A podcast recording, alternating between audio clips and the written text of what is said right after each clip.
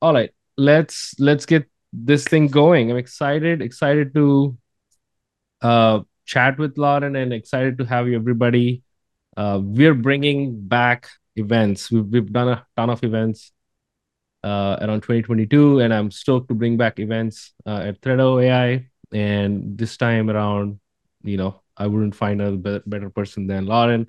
She's amazing. Uh, you know, I think that to just uh, give a head start, uh, you know, we are basically bringing back these fireside chats and you know talking to like support leaders. We host a podcast called Decoded as well. Uh, when we're figuring out all this, and you know, Pramod and I, we thought like, why can't we bring events? So here we are. Uh, for folks who don't know Lauren, let me give you guys a brief intro. Lauren is a phenomenal support leader with over what like 10 plus years of experience. She's the director of uh, support in Zapier, and she's done a lot. uh, she's done.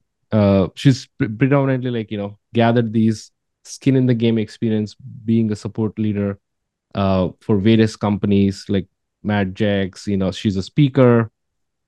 Uh, she's done a ton. So uh, for this part of the discussion, we're really focusing on uh, the role of AI in how to deliver great customer experience, customer support, uh, using AI, using it as an advantage and a lever.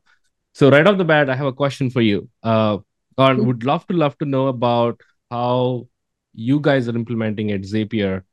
Uh, first of all, let me tell you this: I'm a big fan of Zapier. Zapier ena- enabled so many non-technical makers to build things. So, massive kudos uh, to all of y'all. Uh, big fan. But given you're already a you know in the business of automation, how uh, a company like Zapier adapted AI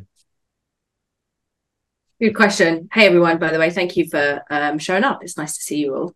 Um, and Alexandra, I don't know if you caught the name there, but Madgex was a company that is also in Brighton that I worked at for quite a long time as well. So you might know the name. Um, but yeah, so um, how has Zapier used AI? Um, I'm going to talk specifically about support because um, I've been really, really proud of, of what the team has done. So uh, when we, uh, when AI really, the conversation around AI really started to ramp up in I think it was probably January where the conversation kicked off pretty hardcore for us at Zapier was um, the guidance for us was to just be quick, move quickly, learn as you go. Don't be uh, feel bound by um, what we know to be true now. Just go out and build. And so our technical support operations team, they really led the charge at the company, and they they've been praised by uh, many folks internally for moving so quickly on the um, the things that they produced. And we have we have a whole AI roadmap for support that we're going to be working through over the next six months. Um, but one of the things that really, really stood out as a tool that we completely built from scratch uh, started out as a Hack Week project. And so we do Hack Week um, twice a year at Zapier. Uh, we used to do it on retreat in person, but now we do it virtually as well. And it's essentially a time for people to come across from across the business together to build something, and that can be from any team. Um, and for this hack week the hack week that we did this year already it was really focused on ai so the guidance was just do something with ai and because we wanted everybody to be involved in it for some folks that was uh, going out and learning about ai but for some folks it was building stuff as well. And um, we had one particular person on the team um, jonathan who was uh, a technical support specialist within the team who went out and built this uh, it's essentially uh, a whole AI assistant for a, a technical support specialist um, himself. He'd been in the queue, he knew what we needed, he built it. And from there, we've taken that and created one of our created it to be one of our internal tools, um, and now we call it Support Sidekick. And so it does a bunch of different things. Um, it creates note summaries. It allows you to uh, download everything that's in the it actually within the the ticket so that you can analyze it. We can share feedback. We can categorize the ticket to understand what are we actually what is the interaction actually about? And all of these things used to be very very manual. Um, and so the goal with support sidekick is that we want our team to be using it on about 25% of tickets at this point in time. So we know that about 25% of our tickets are ones that we can use uh, support sidekick with. We can't do it with everything at this point in time. Um, a lot of our tickets are very very complicated but we're really trying to find ways to enable technical support specialists to work a lot quicker with their tools rather than putting that all on performance. So the, the the tech market has been crazy for the past few years and quite a lot of the pressure often trickles down onto the folks who are kind of on the front lines in the queues moving quickly and that's not necessarily a great experience if your tools aren't going to keep up.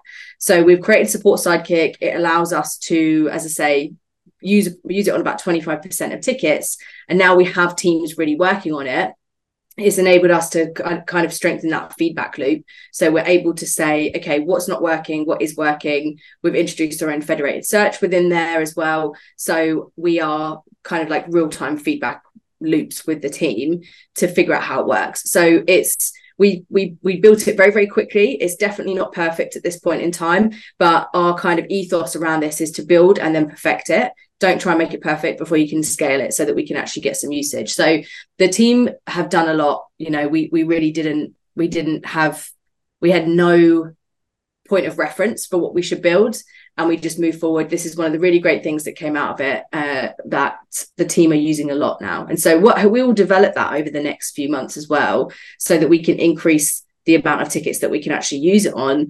Um, at this point in time, we need to just be mindful of of that uh, complexity. You know, we support over six thousand apps.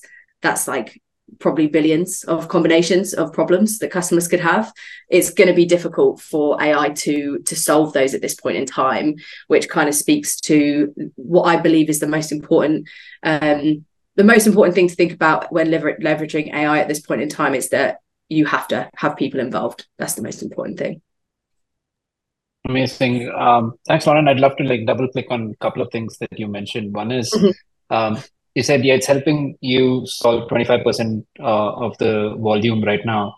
Um, what uh, are some of the learnings on what's it, where is it able to do a really good job of right now? Mm-hmm. Um, and and what do you think are limitations? I think you touched upon one of the points, which is the number of combinations. But what yeah. are some of the limitations which is preventing it from going from like 25% to like 50% or 60% mm hmm at this point? Yeah, that's a great question. So it's good for straightforward, mostly straightforward tickets. I would say there's a certain amount of straightforward tickets that customers can self-serve themselves, and that's why it's so important to have some kind of chatbot uh, experience for a customer. I, as a customer myself, I want to self-serve if I can. But if that customer gets stuck, you still want to be able to use AI if, both within the team. So finding those opportunities to enable the team.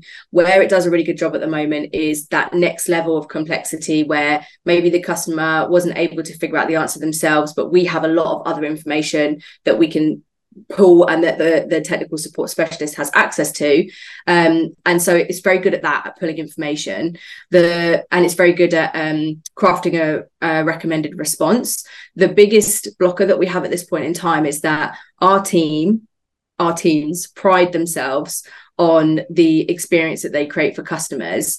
And so at the moment, what it doesn't do is it doesn't match people's tone, doesn't match people's conversational nature. Um, and that's that is a, a bit of a blocker um, for some of the teams because they they really want to be able to create a personalized experience, which kind of speaks to what I was saying about making sure that you've got humans involved in uh, in how you use AI. So that that was a bit of an adoption curve for folks, and rightly so because we've just you know we've spent however many years at Zapier kind of perfecting the way that we interact with customers and we really don't want to undo that with ai we want the ai to match our energy rather than us having to like default to being a little bit more robotic so where we're at now is that we want to uh, just get better at some prompt engineering so that folks can can can train the model to sound like themselves. And I do think that once we get to that point, then then adoption would be would be much better. But obviously that's something that really requires usage in order to improve it. So um, that's one really big area. The next area is that we haven't kind of gone into the realms of, of, of complex troubleshooting yet. So with what we do at Zapier, there's 6,000 different integrations and apps that you can use. That is, I can't even put my, I don't even know how many error messages that could be. And some apps do not have great error messages. So that's another hurdle that we need to get over is how can we use error messages within our troubleshooting? We surface them to customers, but there's always going to be expectations from a customer where they don't understand the error message. How can we pull it so that it's very clear to us straight away to a technical support specialist? This is what we think the problem is based on the the issue that we're seeing. What I would love to be able to do as well is to then this is like my I don't even know if this is technically possible, but what I would love for us to be able to do at some point is for as tickets come in to automatically sweep them, make a recommended response, and see if there are themes already happening within tickets. So, say, for example, there's an app that has a specific outage. Maybe they've got a 500 error, and we've got 50 or so tickets in the queue that tell us that this app has got a specific that specific error message happening at the moment. Just automatically go through the tickets, have somebody able to triage and check those tickets and send an automated response to say this is what we think the problem is so that's where i want it to get to is it there's it's we're using ai at the beginning of the customer journey where there may be some basic information questions that they need help with. Um, if we've got customers who can't self-serve then we've got that option uh, to really help within the ticket we'll help the technical support specialist within the ticket. And then to go one further how can we also be checking without anyone really even needing to do anything and setting teams up for success by them just opening the ticket sense checking what the what the ai has recommended as a response. Oh there's all of these other tickets that are related. We'll send the response to those as well. So trying to take a bit of a three pronged approach. Got it. Um, no i think um, you're right. And as it gets more complex i think there's still like development yet to happen to be able to take on complex troubleshooting mm-hmm. um, completely understand. So I'm curious to know, like, how does the handoff happen today? Like, you know, the customer is interacting, and then proactively, like, how how do you make it smooth in terms of the handoff to a human or mm. a support person, like, and provide a great customer experience, so it doesn't feel robotic, um, or yeah. they you know are not basically having a chat with a bot which is not able to understand yeah, mm-hmm. yeah that's a good question so we use intercom um, for our customer facing chatbot and uh, we put a lot of time into uh, improving the customer answers so what i would suggest like this is for anyone who hasn't really embarked that much of a self-serve journey or has kind of um, made a start but isn't super all in on it that this is not a set it and forget it situation. It's like I would I can't recommend enough having dedicated resources to be constantly checking your custom answers, making sure that we're making improvements not just to the AI but in other places as well, facilitating changes to help docs, things like that, so that you can make sure that as you expand the amount of custom answers that you have, they're still very personalized, they still sound like you. So we have intercom as our entry point. We do have a bot flow that will allow the user to check whether they want to like self-serve with an answer um, or chat to sales as well. And if they can't uh, self-serve, then they'll um, be passed through to a chat, to live chat. So we have chat for um, trial and pro segments at the moment. And if we have a customer who's struggling, we will put them through to a chat and we'll help them there. Um, and so the way that we think about that is having a human in the loop from a chat perspective. So the experience stays as similar as possible. There will be times when a customer has to um, escalate to email. My like personal slash professional mission is to try and reduce the amount of email support in the world to be honest because i think customers should just have access to information when they need it and uh, where they need it and just be on their way to solve their problem so what we're trying to do is to make this a situation where customers at zapier are really able to get a response super quickly either through self-serve or through a person and then they can do their thing. Um, or if they absolutely have to then we will escalate to email as well. Um, there's always going to be some level of uh, complexity where a customer needs to be escalated to email. But one of the hurdles that we're trying to kind of overcome at the moment as a team is what is the right thing to do for the customer and how do we reflect that in support team metrics? Because i'm very much of the opinion that if we have a customer who they are on the cusp of getting it and we're just hitting well, what our expected handle time should be is it better to stay on with them or escalate, obviously it's better to stay on with them because we know that if we could stay on for an extra 10 minutes, solve that customer's interaction, and then they're they're done as well. Um, and the reason why that's something that I feel so passionately about is that we did a lot of research into our, our own data around this. And what I came away with was that our email support was solving uh, it was taking 10 days for a full resolution but it, that was only in 1.7 replies. And the reason being for that was just because if you catch each other at the wrong time, our response time's are eight hours. But if you catch it at the end of that eight hours, at the beginning of that eight hours, you're still waiting eight hours. The customer could be waiting longer. And so what I wanted to get it to a point of was where that's the last resort for the customer. AI is the first port of call. Human in the loop chat is the second point of call. And now that we have launched chat to a lot more of our customers, we're solving uh, we're solving chats in, in about 25 minutes as opposed to an email over a 10 day period in 1.7 replies, which obviously is definitely not as good of a customer experience. And so my kind of like philosophy for AI and, and human in the loop is that the experiences should be as similar as possible to each other. AI should be personalized and fast, and email should be, uh, sorry, chat should be personalized and fast. It's just different ways of actually delivering on that service that's phenomenal. I think uh, that's in a way. I think you're you're making it efficient, right? Like you know, without yeah. involving humans in the first place. Uh, mm-hmm. But also at the same time, you're not making you know give the customers you know, a feel that a bot is responding to you. So my curiosity yeah. is like, how are you ensuring that uh, when you train the bot or like when you customize the bot, talking like human, like what is what are some measures you take uh, mm-hmm. that makes the customer feel like they're chatting with a human being at least to an extent that everybody knows at least you know now we'll we're, we live in 2023 we know that we're all chatting with the bot in the beginning yeah. but even then you're going you have to go one extra mile to yeah. give best customer experience so what are what are some measures you take to make it more human yeah. Um, one of the things that we obviously measure pretty closely is the responses, the bot responses that that we provide and the, the responses to that that we get as well. So you, you, often in most tools you'll be able to see what's the response that you get from customers when you surface an automated response.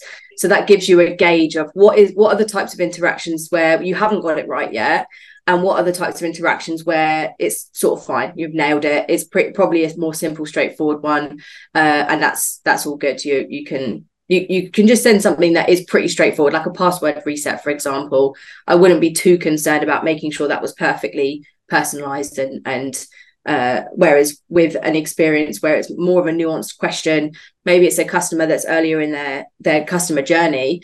For Zapier in particular, for us, it could be that a customer is asking, "How do I connect one app to another?" That's a potential warm lead for us, you know, even if they're coming in to support. So we want to make sure that we, first of all, are surfacing the right information because it doesn't really matter if the bot is good or bad if the information is is not good. So that's an area where I think it's really important to to to make sure that your help documentation has the level of investment that your AI tooling has as well.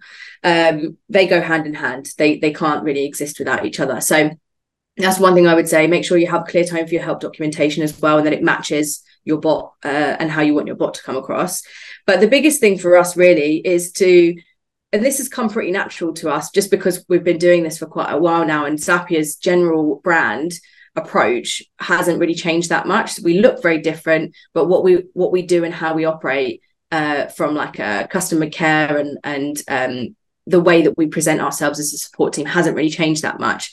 So it's it's been easy for us to continue to to represent ourselves in a way that is kind, knowledgeable, uh, informal. We don't really want to be super formal, and that's what you need to match with your bot. So the best thing that I would recommend doing is to have a conversation about what your um, communication values are as a business and make sure that your bot is delivering on those. So a good example of of where there might be mismatch for this, and this isn't something that we experience, but it's something that I can imagine uh, teams, larger companies in particular, might experience, is if you have a bot experience potentially for like your sales function or your success function and a bot experience for your support function. And if this one is formal and this is one is informal that's a really bad experience for your customers because it's like you're interacting with two different businesses.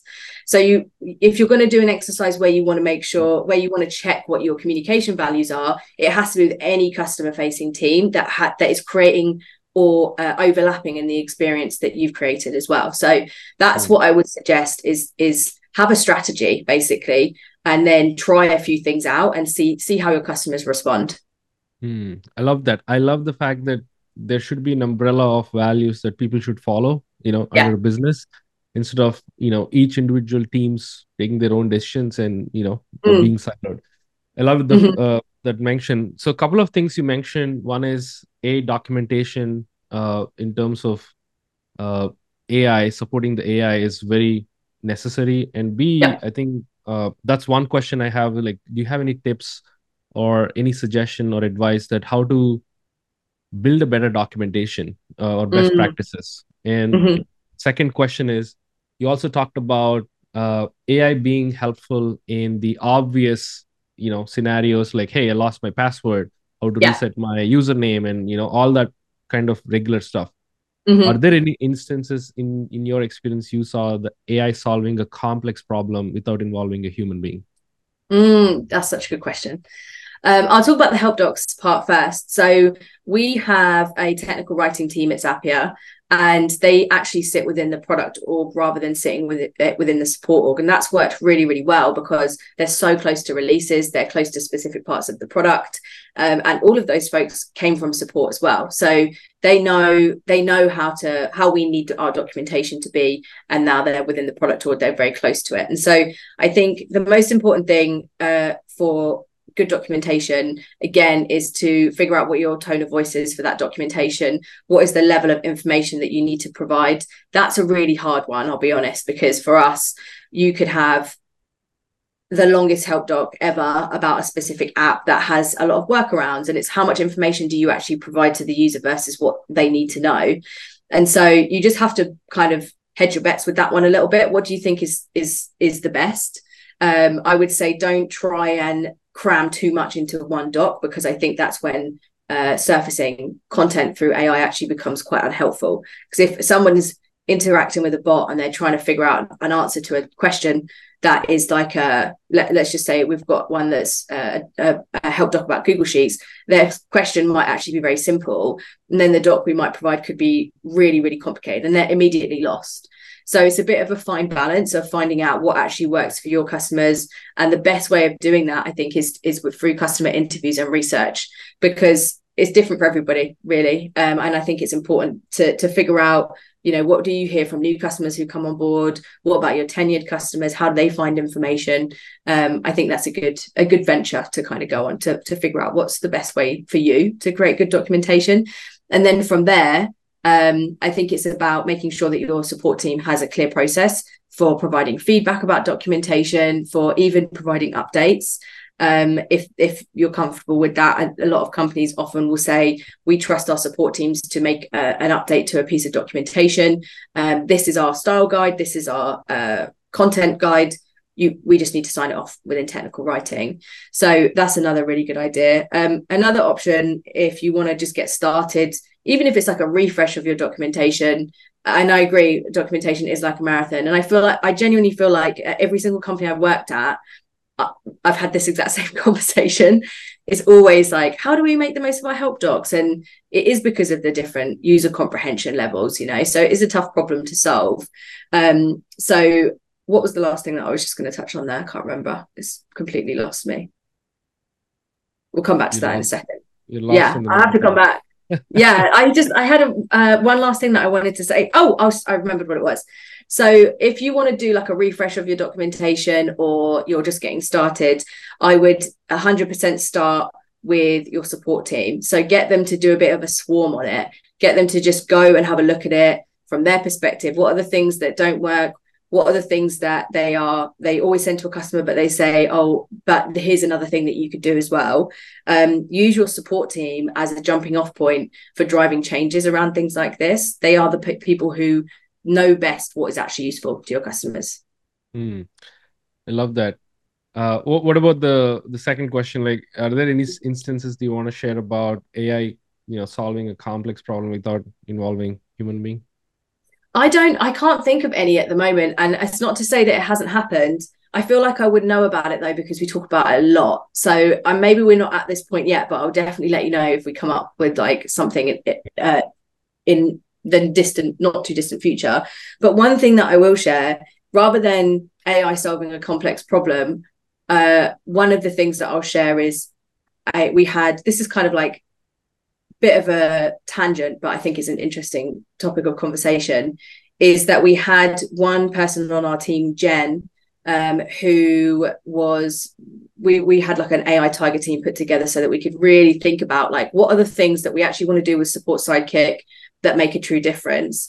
And Jen used uh, a little bit of support sidekick, but she also used ChatGPT to understand what are the ways that she can reduce her own handle time. And um, she did a whole write up of it and she reduced her handle time by about nine minutes month over month just from using it for two weeks. And that was mostly around prompt engineering. So, really getting it to a point where mm. the, the prompts are the most important thing realistically at this stage anyway to get what you need out of out of any kind of um, any kind of AI tooling that's going to get you to a point that's as specific as, as it's going to get.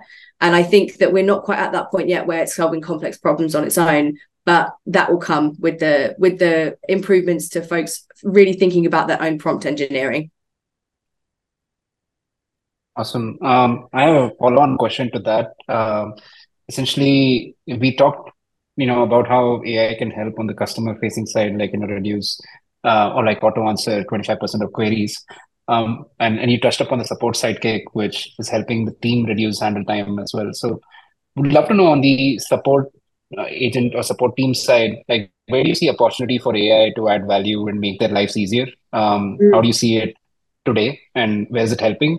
And, and mm. what's sort of your wish list for the next six months for AI? Like, you know, how can support teams be able to uh, scale support um, and, and you know how can tools get better for them Mm-hmm. Yeah, love that. So, um, yeah, first things first is that I would love it for every single person within the team to have their own AI assistant, which was basically mirroring any of their own behaviors to do the job in the way that they do it, but with additional help. So, one of the things that I love about uh, just most support teams, definitely all of our support teams, is that everybody works so differently. And I don't ever want to change that. You know, people bring so much value by taking different approach and different methodologies. And you know i shadow people. I learn so much from the way that different people work.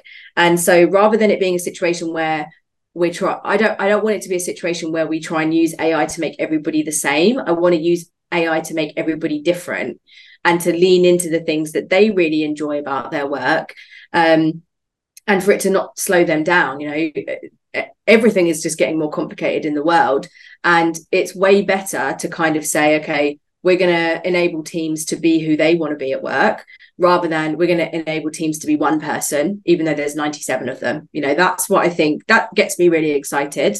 Um, and I do think that we will get there. Again, prompt engineering is a huge one.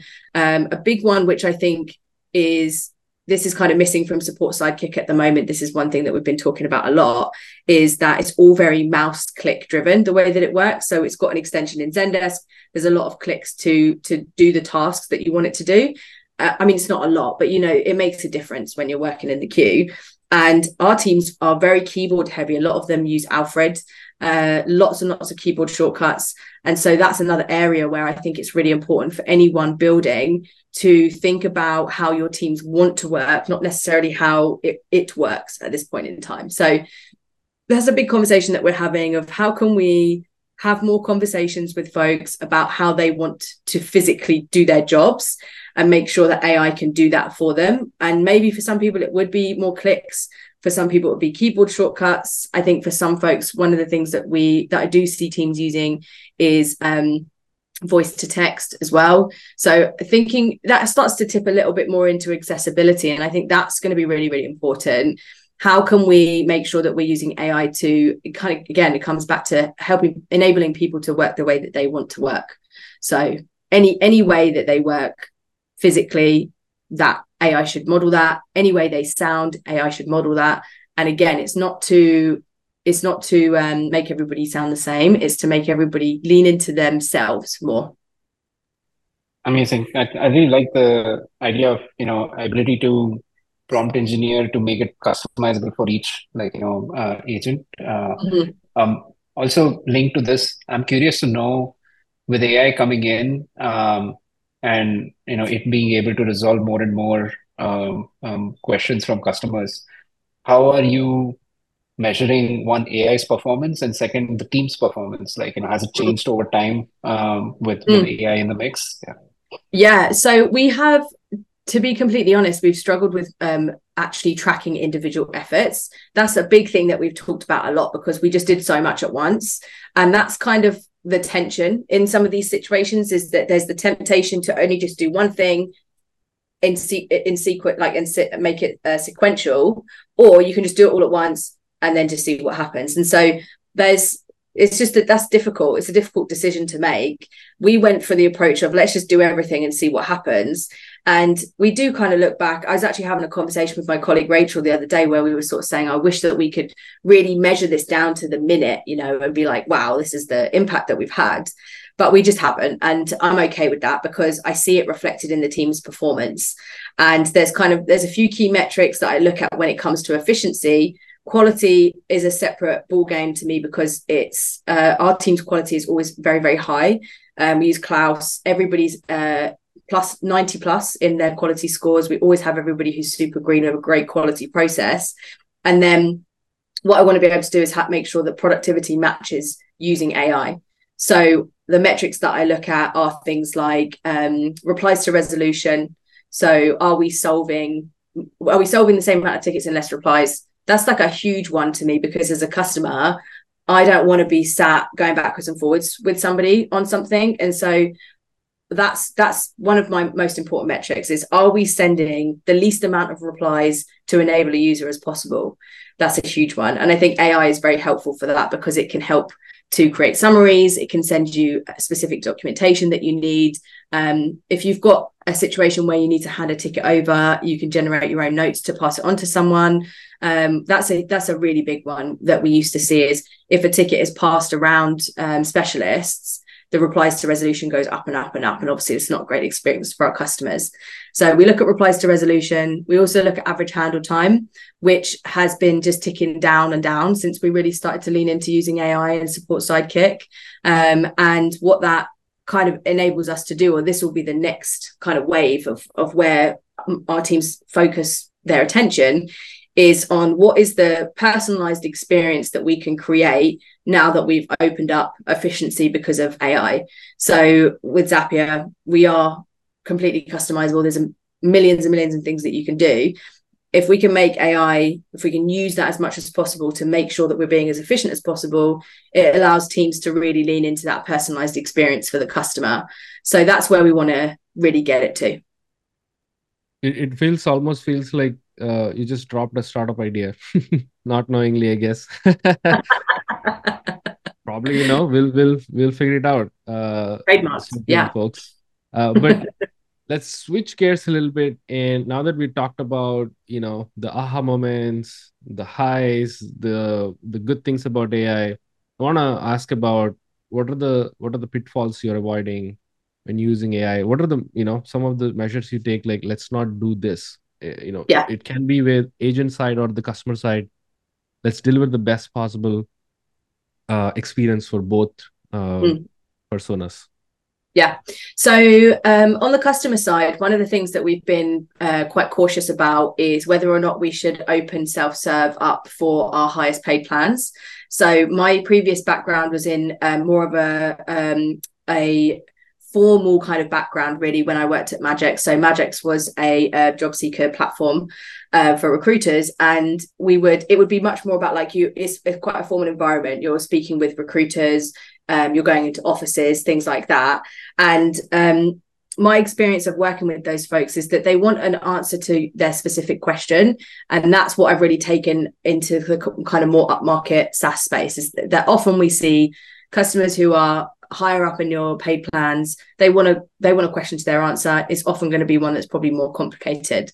So we kind of took our time with it a little bit. Uh, we did use ada for a while this year which was also great by the way. We the only reason we stopped using ada was because we consolidated our tools uh, with other teams to use intercom. And um, so we we really we took our time with teams and companies plans to figure out if we wanted to switch on uh, self-serve for them. We didn't actually do that until uh, september this year even though we'd had ada running for uh, since february. And that was just to make sure that we were really clear on what were the things that customers needed help with when it came to self-serve because i don't want to put a blocker in front of our highest paid plans if there's no need to do that.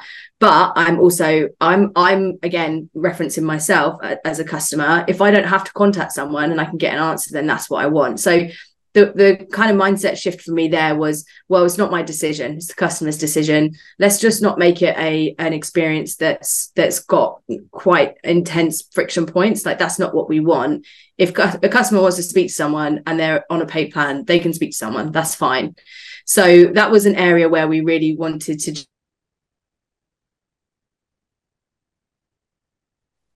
no oh sorry her? that was me no. yeah yeah you're back um, so yeah, we just really wanted to take our time to make the right decision there, and I I feel like we're in a good spot now. So my advice there would be is to just like take your time a little bit if there's some customer segments that you're not 100% sure on yet. Um, and then from an internal kind of team operation perspective, I'll be transparent you know i think this is a thing that we all need to hear is that we move very quickly with ai and and while that was really exciting for us for us as a support team it was also generated a lot of fear for folks you know like this is a this is a scary time to be in support. And um, to move so quickly without bringing teams along I, I i think that that was difficult for the team. And because of the fact that we already had our team strategy for the whole of 2023 we were ready to go like we knew what we needed to deliver for the year. And then ai kind of popped up and we were like okay this is a whole separate thing that we also need to deliver on as well. I think that we didn't do a good enough job of being communicative uh, with the team along the way and um, we're in a much better spot now but i don't i don't know if that was necessarily fair to the team you know to not be we should have been over communicating so that people felt really good about it. But frankly we we didn't nobody really knew where this was headed.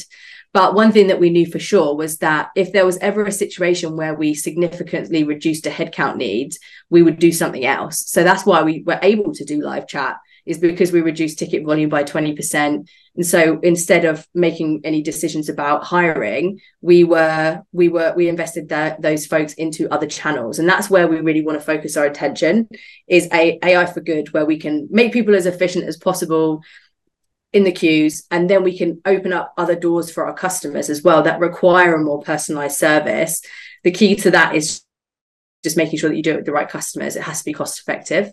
Um, so that was a big pitfall i think for us for us in, in a world of of tech layoffs happening, we should have done more to really communicate with the people who matter, which is the team, to make them aware of the fact that we have a plan. You know, we know what where we're headed in terms of like keeping our team structure. Um, and we just didn't do that good enough, really. Um, so I would say that was a big area where I would advise to over communicate, uh, really, and, and make sure that everybody's aware of why you're doing it.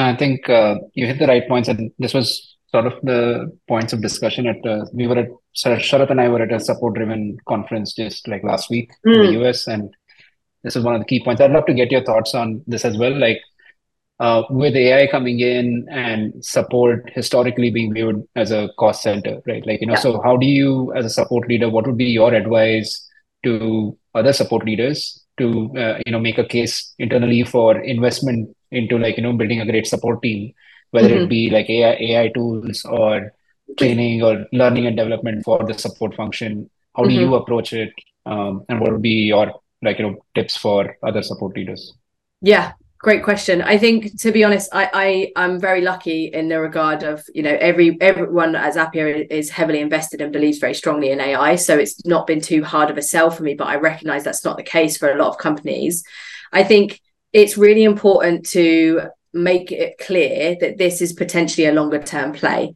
So you're not necessarily looking to, for a short term fix. I don't think with AI, it does take a while and it does require money up front, but you'll get that money back in the long run. You know, uh, like I say, we would not be in in the position that we are in now where we can open up channels and we can try new channels uh, in in 2024 the other channel that we're going to be opening up for our company plans is um, screen share. So we haven't, we've never done any kind of phone support or screen share support before, and we're going to be trialing that in uh, in January. And that is really so that we can so that we can offer another service to our customers with the same amount of people that we have. So I think it's important that you talk in the, talking the numbers, talking the finances when you're having these conversations, because I do think that it can be a bit of an obscure concept for folks who are outside of support to say we can deflect this amount of volume and this means X uh, for our teams or it allow, allows us to do this other thing. It's really important to talk specifically about the amount of tickets, the percentages of tickets, tell the story when you when you talk about ai don't don't um don't start with the solution. Start with the problem that you're trying to solve. So i think that's a that's what my recommendation would be um and to have an honest conversation about whether how much the business is actually willing to invest in ai um there could be some businesses who who it's not a priority for. I would question if they whether they should change their minds but it's still something to consider. How does AI align with the business strategy? Um, that's a question that everybody should be able to answer themselves. So I would say understand the business strategy to make sure to try and fit AI in there somewhere, talk in the numbers and tell the story of what you're trying to tell. Don't make assumptions that uh, because it's obvious to, to us in our industry that it will be, be obvious to others. Um, don't start with the end, start with the beginning. That's the most important thing.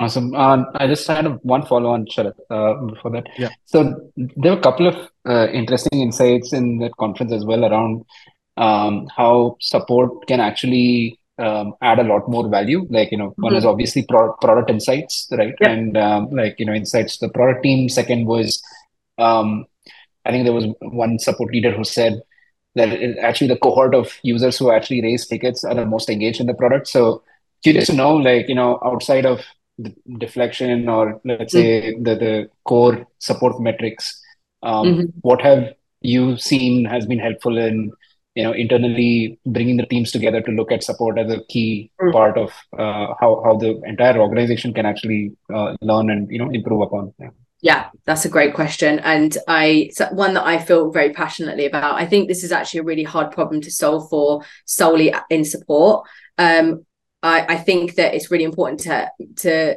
primarily have a product leader who understands the importance of customer need. And from there then you you've got you've got like a bit of an in really. So um, there's a few things that we do. We use Productboard to send um, ux feedback and and information about uh, product changes from support to um, to the product teams. And that process used to be very uh, manual. We would send data to an Airtable and the Airtable would be there. And sometimes it would get used, but sometimes it wouldn't. And the biggest thing, the biggest change there was a tooling change. So we went from using Airtable to using Productboard, which was a product that was heavily used within the product orgs and was a really ingrained tool. And what happened from there was that we were able to see our our feedback getting implemented and changed. And it was because that data Productboard was acting as an aggregate for all of these different sources of information that were coming from customer churn, coming from support, sales information, closed loss deals, things like that. It, it started to uh, we started to truly see that our ideas were being introduced because the tooling was right and the product teams were using it. So I think a big thing is to create collaboration between every team, every customer facing team and product to understand how what's the way that you can make it as easy as possible for a product team to hear your voice. Don't create separate information. Um, don't be putting out different posts and and uh, saying, oh, "Can I get something in the roadmap?" If it's for the customer, it should all go into one place. And product, you need to be able to trust, really trust your product teams to make the right decisions for your customers. So that's that's a tooling kind of related one.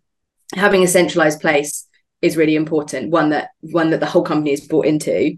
And then uh, the other big part is when specifically with kind of new feature uh, development one of the things that i've seen be really successful with our new products uh, the, the the engineers and product managers for our newer products so tables and interfaces is that they would just get on calls with with technical support specialists.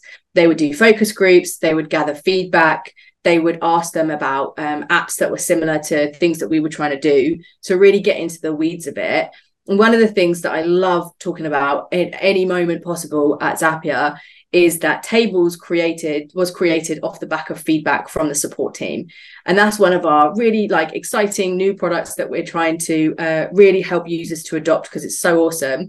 And that came from a recommendation from support. So i think hearing success stories like that can be really motivating for teams as well. And that really happened from just being in the work having conversations uh, and creating checkpoints where support has a seat at the table.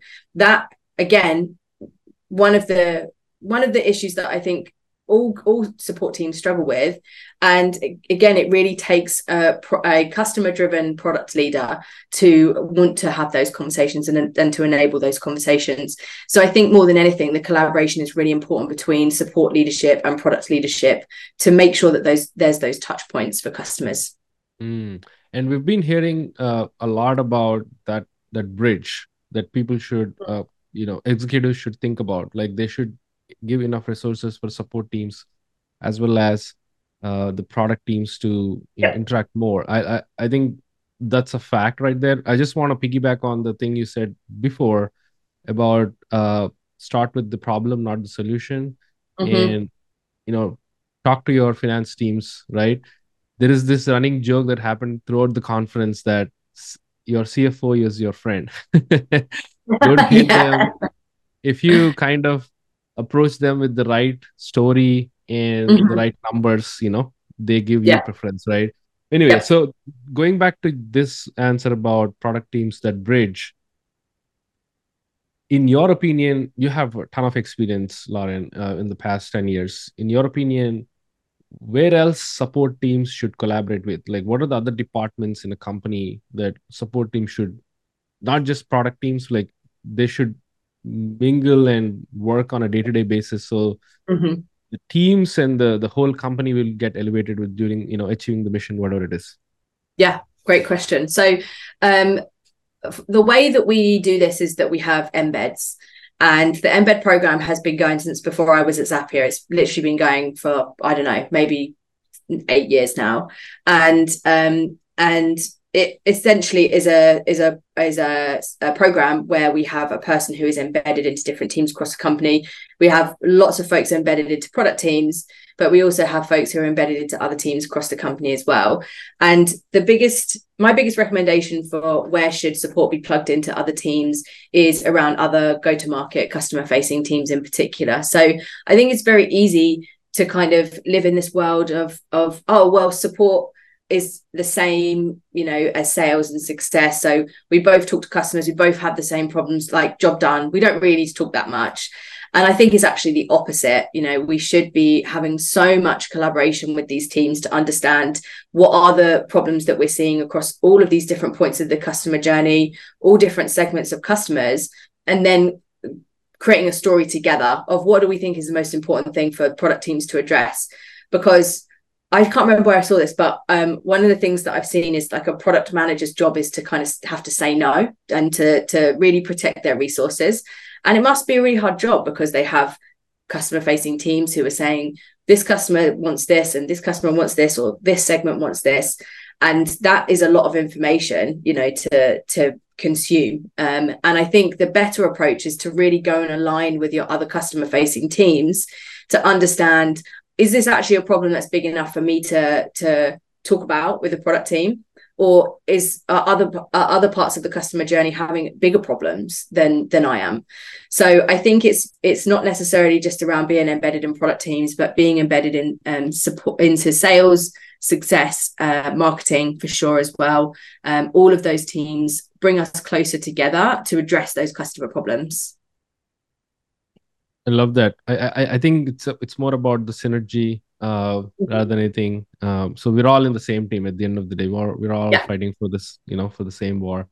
Uh, mm-hmm. yeah. So I have. I think Divya has a question. Uh, you know, came from the audience. Let's open it up.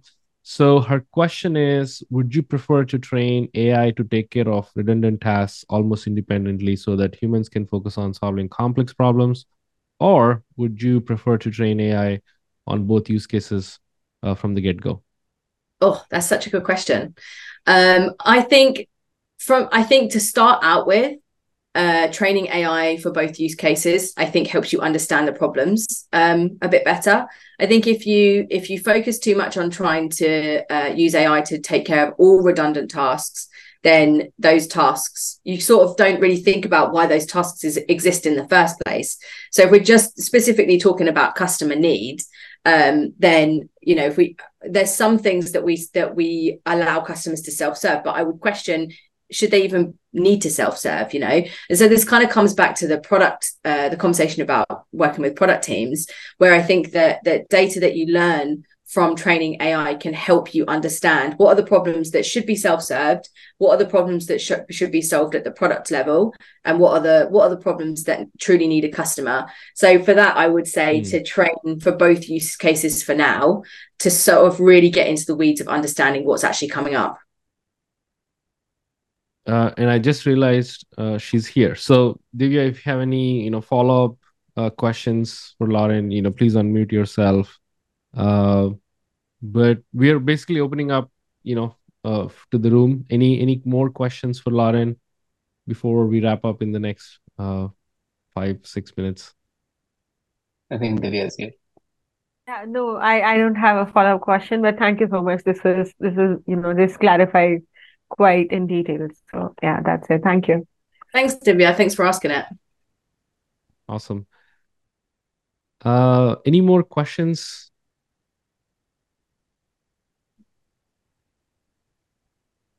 Oh, it looks like we have a question from Shalini. I have a yeah, Shalini's oh, yes. question as well. Yeah, so I think it's around Slack connects. Uh, she's probably not there. Uh, yeah, to ask herself, here. but yeah, would love to know, like you know, for mm. enterprise accounts, uh, is it different? Do you use Slack Connects uh, mm. for, and do you use AI support there?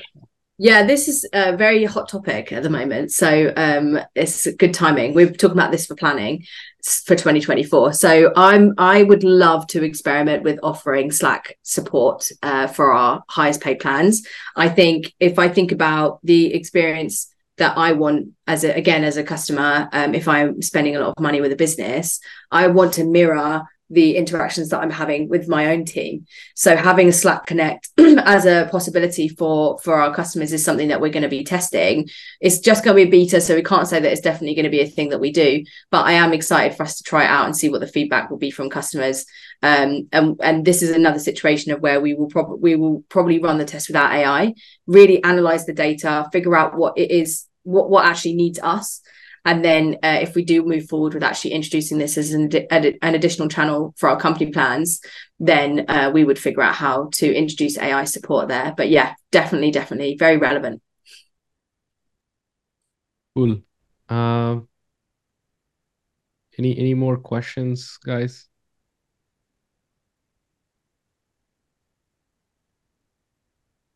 All right, I think uh, let's call it a wrap. I would say that's a you know that's a great way to end the in the session. Uh, Lauren, this has been blast. Uh, we learned a ton, and I hope you know folks who are listening and we'll post the recording later as well. They learn a ton yeah. as well.